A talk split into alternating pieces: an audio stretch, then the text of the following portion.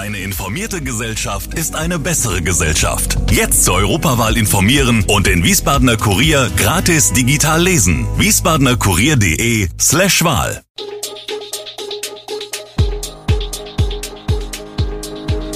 Gude, unser morgendliches News-Update. Das Wichtigste aus Wiesbaden für Sie im Überblick. Guten Morgen aus Wiesbaden an diesem 11. Januar. Trotz Pandemie weniger Insolvenzen in Wiesbaden, Nachtbürgermeister werden vorgestellt und was tun bei Verdacht auf Impfpassfälschung? Das und mehr hören Sie heute im Podcast. Der Pandemie zum Trotz ist die Zahl der Insolvenzen in Wiesbaden 2020 und in den letzten Jahren sogar zurückgegangen. Auch im Jahr 2021 scheint sich diese Tendenz anhand der Zahlen aus den ersten 3 Quartalen weiter zu bestätigen. Ein Grund dafür könnte das Gesetz zur Abmilderung der Folgen der Corona-Pandemie im Insolvenzrecht sein. Demnach ist die Aussetzung der Insolvenzantragspflicht bis Ende April 2021 möglich.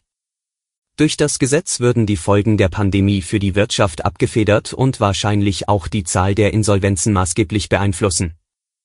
So kommt der Bezirk Wiesbaden im Jahr 2020 auf nur rund 60 Insolvenzen, 11 weniger als 2019. Die Gewerbeanmeldungen hielten sich im Jahr 2020 mit den Abmeldungen ungefähr die Waage und sind im Vergleich zu 2019 etwas rückläufig.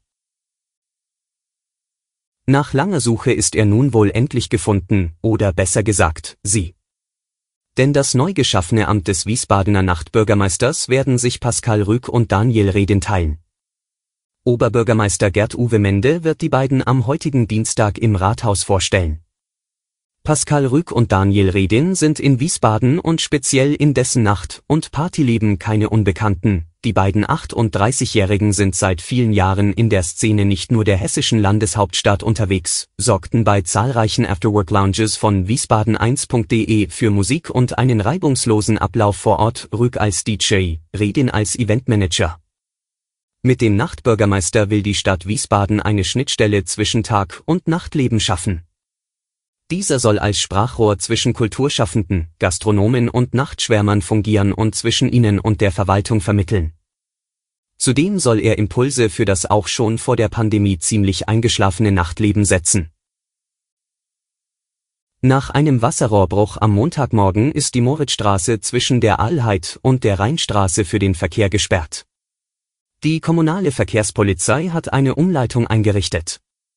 Da sich die Schäden aber als gravierender als zunächst vermutet herausstellten, rechnet SW-Versorgung nun mit einer längeren Sperrung der Straße. Da der Zustand der Rohre so desolat sei, habe man sich in Absprache mit dem Tiefbauamt auf eine komplette Erneuerung dieser verständigt, sagt SW-Sprecher Frank Rolle auf Anfrage. Zudem sei die Straße durch den Wasserrohrbruch stark unterspült. SW geht aktuell von einer Sperrung der Straße bis Ende kommender Woche aus. Wir bleiben beim Thema Verkehr. In Wiesbaden werden private Anhänger, die dauerhaft auf öffentlichen Parkplätzen stehen, offenbar zum Problem. Die Stadt macht darauf aufmerksam, dass Wohnwagen und Anhänger den öffentlichen Parkraum nicht blockieren dürfen und kündigt regelmäßige Kontrollen an. Es sei ein zunehmendes Ärgernis, dass private Anhänger über längere Zeit unzulässig abgestellt werden.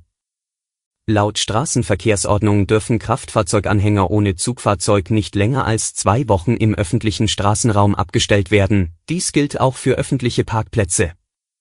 Damit soll ein dauerhaftes Abstellen auf der Straßen- und Parkflächen speziell durch Anhänger verhindert werden. Unter diese Regelung fallen sowohl Wohnwagen als auch Anhänger aller Art, etwa für den Transport von Fahrzeugen, Booten oder Pferden. Die Landeshauptstadt wird ab dem Sommersemester 2022 eine neue Hochschule haben. Dazu wurde die universitätsgleichgestellte Charlotte Fresenius Hochschule gegründet. Die staatlich anerkannte Hochschule, die als erste in Deutschland nach einer Frau benannt ist, plant, ab dem kommenden Sommersemester einen Bachelorstudiengang in Psychologie auf Universitätsniveau zu starten. Man werde vorerst Räume auf dem Campus der Schwesterhochschule Fresenius nutzen. In Wiesbaden ist außerdem ein zusätzlicher Masterstudiengang für klinische Psychologie und Psychotherapie geplant.